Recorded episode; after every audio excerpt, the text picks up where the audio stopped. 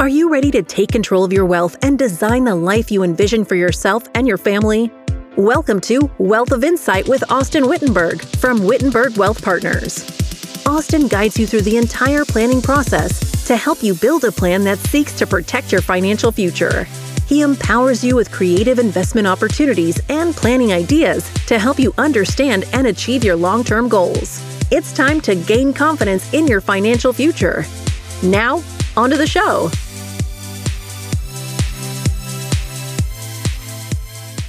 Welcome back to the Wealth of Insight podcast. I'm your host, Austyn Wittenberg, and we're joined again today by Rick Gallacher from our team. Rick, how's it going? Hey, Austyn, doing well. Thanks for having me back on the podcast. Yeah, thanks for joining me. This is something you and I have talked about. You know, we're brother in laws, so we spend a lot of time together.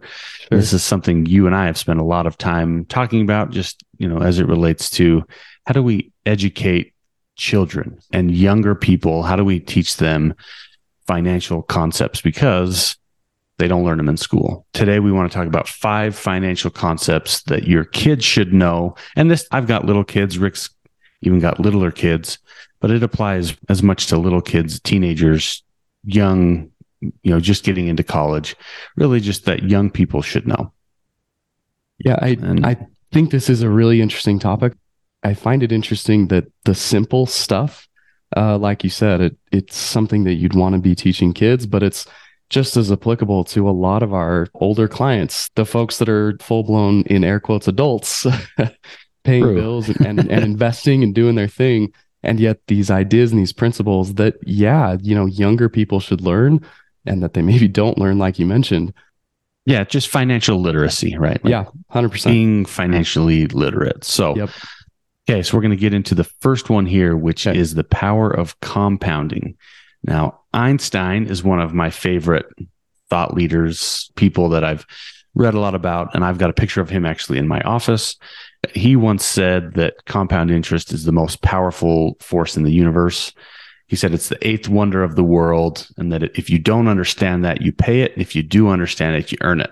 Right. And so we want people earning that compound interest as opposed to paying. Um, I've got a little example here to run through. We're just going to, these are hypothetical examples with easy numbers just to try to illustrate the point, right? So if we have compound interest of 10% for 20 years, and the difference between compound and simple interest being simple interest if if the if you have a thousand dollars and there's a 10% simple interest you would earn a hundred dollars per year for that time.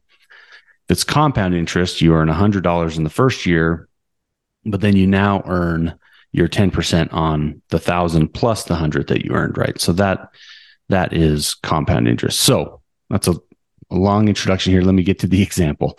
So let's say you have a thousand dollars and you get compound interest of 10% over 20 years at compound interest, that thousand dollars would grow over 20 years to be more than seven thousand dollars. So more more than seven thousand, you know, seven times your original investment. If you just had simple interest, so you were not compounding your interest, think maybe like you you own a bond, it kicks out the interest and you spend that as opposed to reinvesting. That simple interest is only you know that thousand dollars grows to be three thousand dollars. So more than double the amount you get over time with with compounding your interest as opposed to just a simple interest, which is really what makes it so powerful. Yeah, and and the other thing to mention, this is a, a teaser for I think what we'll talk about later, is that we're looking over a period of 20 years, right? I mean, it's interesting as we look at the, I think we're looking at the same chart, that in the first few years, there's not a lot of difference between lack of compound interest and having compound interest. But as you get further into time, it's it's like a hockey stick shape where the compound interest takes off away from from the value of the simple interest. So yeah, good. you know, it really time is on your side. You know, that is one of these topics too, which is why this concept, as well as a few of the other concepts we'll get into, starting early really makes a real significant difference, right? Because of that added time. To your point on the chart here that we're looking at, and I guess we can put a copy of this in the well, maybe we probably put it on the website that so that everybody can go take a look at this. So we'll nice. make sure it's on the website there. But it's really not until about year six of that 10% that you start seeing that gap between simple and compound interest. So again, that com- compounding interest just if you can just remember that compound interest is the most powerful force in the universe and you want to be able to take advantage of that. Love it. Okay, show over. It's done. Yeah, that that that is uh, you know I think the most important thing here, but yeah. taxes is another really critical element to investing.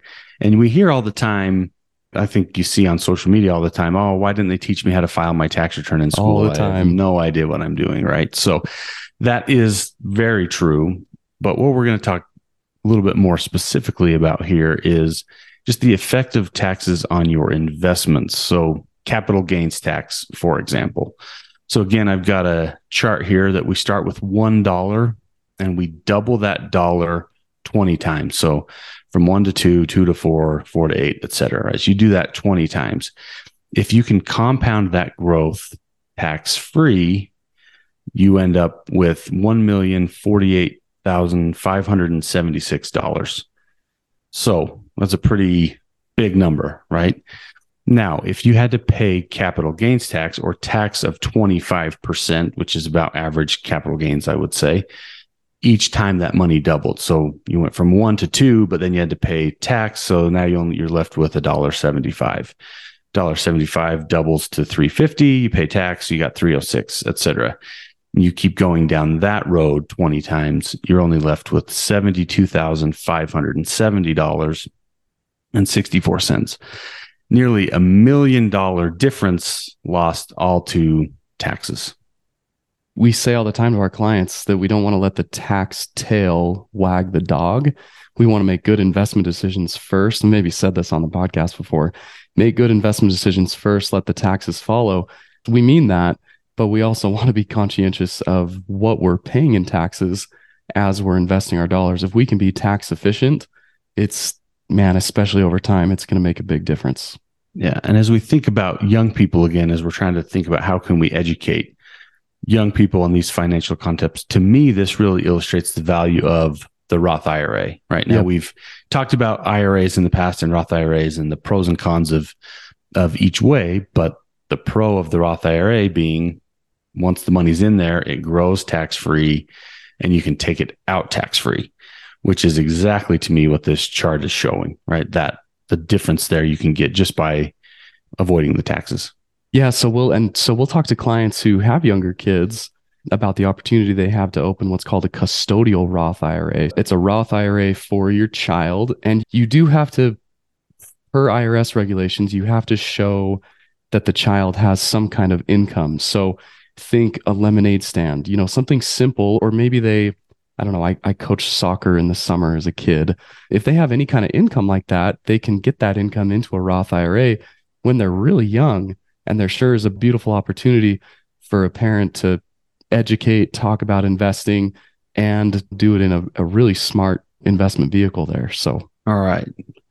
So now we've talked about taxes. Now let's talk about gambling. You know, and the difference between investing and gambling. Like you often hear that throwing money into your stock market is gambling. And I I'm a big sports fan, so I hear about sports gambling all the time and there's these sort of jokes out there saying, well, the only way you can lose in gambling is to stop playing, which I think as it relates to sports gambling or cards gambling is not true. The odds are stacked against you, you're going to lose. But with investing, there's a, a lot of evidence to support the fact that the longer you stay in, the higher likelihood of success you have. And we've talked about that in a, in a number of episodes as well. But they there's a study that was done where they looked at the time horizon of the S&P 500. So if you look at the S&P 500 and you own that for 1 month, for 1 year, for 5 years, for 10 years and for 15 years. So those types of holding periods on the S&P 500. Now if you hold the S&P 500, you buy it today, you hold it for a month, the odds of making money are, you know, so historically speaking, over a one month time period, 62% of the time you've been positive, 38% of the time you've been negative. You extend that out to one year, it's 75% positive, 25% negative. Extend that out to five years, it's 89% positive, 11% negative.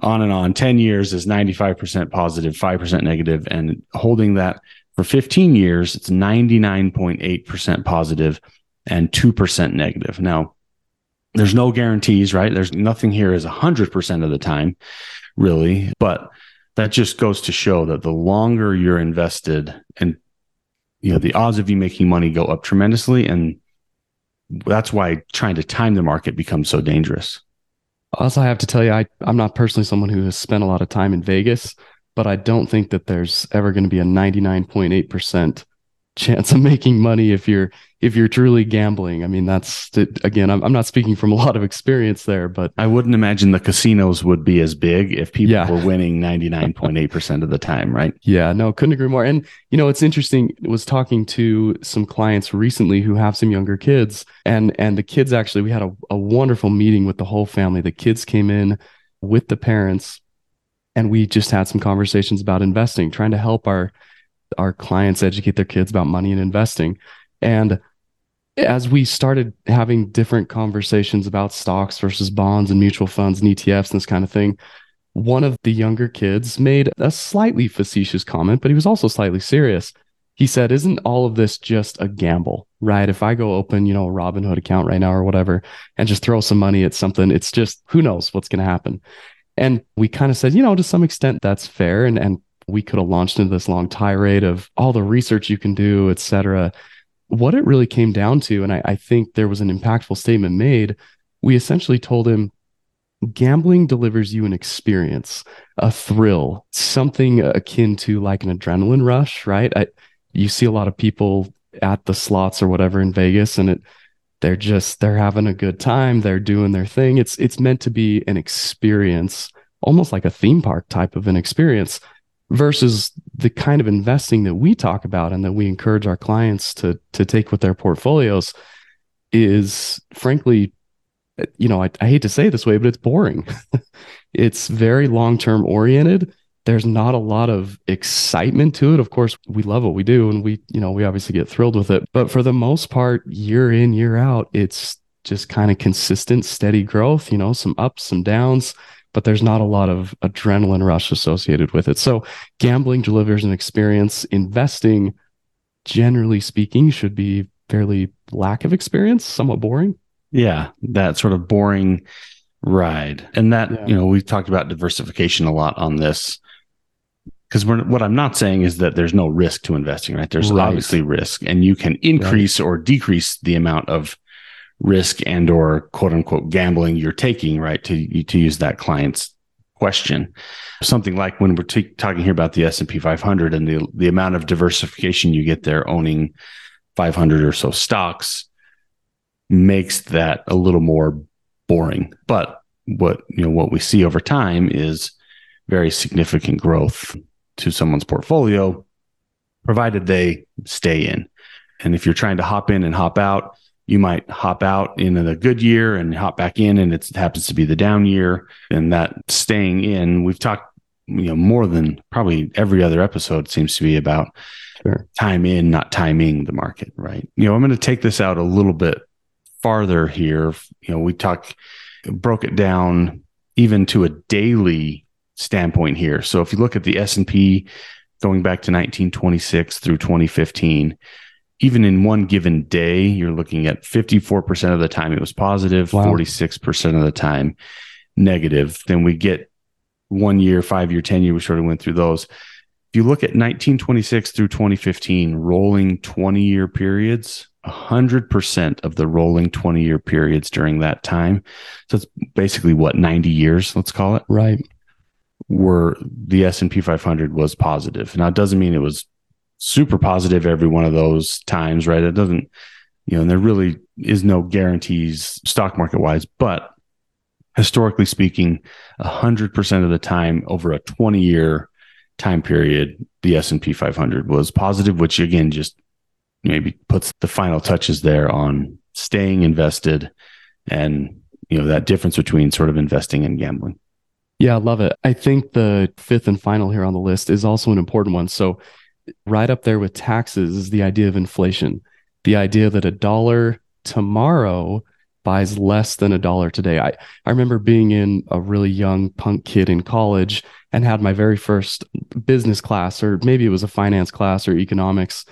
And one of the most important just base principles that I learned, again, this is college, not high school, where it probably should have been taught, but was that that a dollar today is worth less than a dollar tomorrow, right? So the idea that your buying power of a dollar decreases over time is really important. So if you just you get a dollar from your lemonade stand or whatever, stash it under your mattress as we like to say, the value of that dollar is going to decrease over time. You'd be able to buy less stuff with it if you don't invest it, if you don't cause it to grow. The chart that we're looking at goes back to 1900 and it starts with, you know, a dollar in 1900 and we just watch the line fall over time up until this chart happens to go until 2020 till you know the value of the dollar is worth probably just pennies relative to what it was in 1900 so very important to to understand that stuff gets more expensive over time that's sort of a, a natural evolution of the economic system that we live in yeah, and we're we've all been learning that lesson here the last few years, right? With inflation right. really spiking the way that it has, and it's it's now you know so it's proving the our the point even stronger that just keeping your money in a savings account in the bank or burying it in your you know putting it in your mattress so to speak you're really losing money you're starting out at a negative proposition there because of inflation so that we've really hit that home the last two years. Now, I don't expect inflation to be as high as it's been the last two years for a long time. Ultimately, we'll head back to normal numbers, but still, that's two to 3% per year. Everything just gets a little bit more expensive each year. And you need to be making sure that you're at least keeping up with that.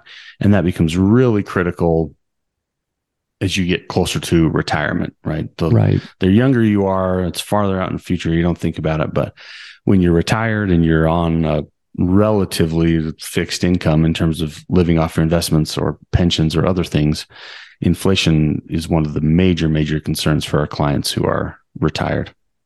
So I, I love that, and I, I want to add just maybe sort of a sixth idea here, and it's it's a little bit more um, qualitative than quantitative, if you will.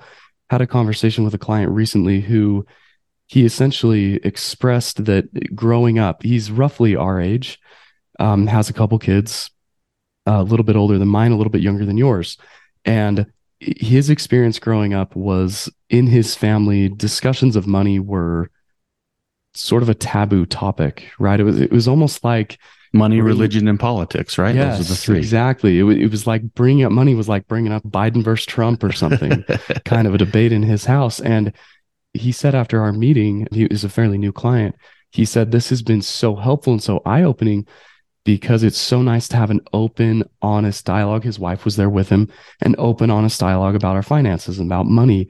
He said that's probably one of the best things we can do in society, just at large, is have more open and honest conversations about money. And man, I just, I couldn't agree more with that. I guess my point in all this is for to whatever extent we can, I think it's unhealthy to keep money secrets from our kids. I'm not saying that we need to, you know, lay out the finances for our nine year old or whatever, but as much as possible, talk to them about how much things cost and talk to them about some of these ideas of investing and growing wealth over time. Yeah. You can instill, you know, we talk all the time with clients about it's not necessarily just the money you're leaving behind, but the values and principles, right? And teaching those values and principles, things that are important to you the younger it starts, the better off. You know, I think your children or grandchildren or whoever will be making sure that they understand these concepts. And hopefully, this is, you know, there may be non kids out there, some parents maybe who need to understand these concepts as well, as we mentioned earlier. You know, I think it's been really important here. We'll wrap up. I'll just sort of recap the things we talked about today the power of compound interest, the effect of that taxes can have on your money, the difference between investing and gambling. That sort of goes side by side with the longer you invest for, the higher the likelihood that you'll have positive returns. And then lastly, inflation that a dollar tomorrow buys less than it does today. And those five critical concepts that I think everybody needs to understand and that can make a really dramatic impact on the decisions that they make to set themselves up for a brighter future. If you have any questions, feel free to reach out to us at 801 839 7056. You can also find us on our website, wittenbergwealth.com. As always, click that subscribe button and share with your friends and family. Thanks.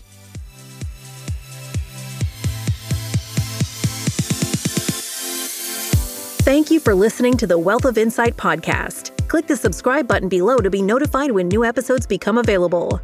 Securities offered through LPL Financial, member FINRA SIPC. Investment advice offered through Stratos Wealth Partners, a registered investment advisor. Stratos Wealth Partners and Wittenberg Wealth Partners are separate entities from LPL Financial. The information covered and posted represents the views and opinions of the guest and does not necessarily represent the views or opinions of Wittenberg Wealth Partners. The content has been made available for informational and educational purposes only. The content is not intended to be a substitute for professional investing advice. Always seek the advice of your financial advisor or other qualified financial service provider with any questions you may have regarding your investment planning.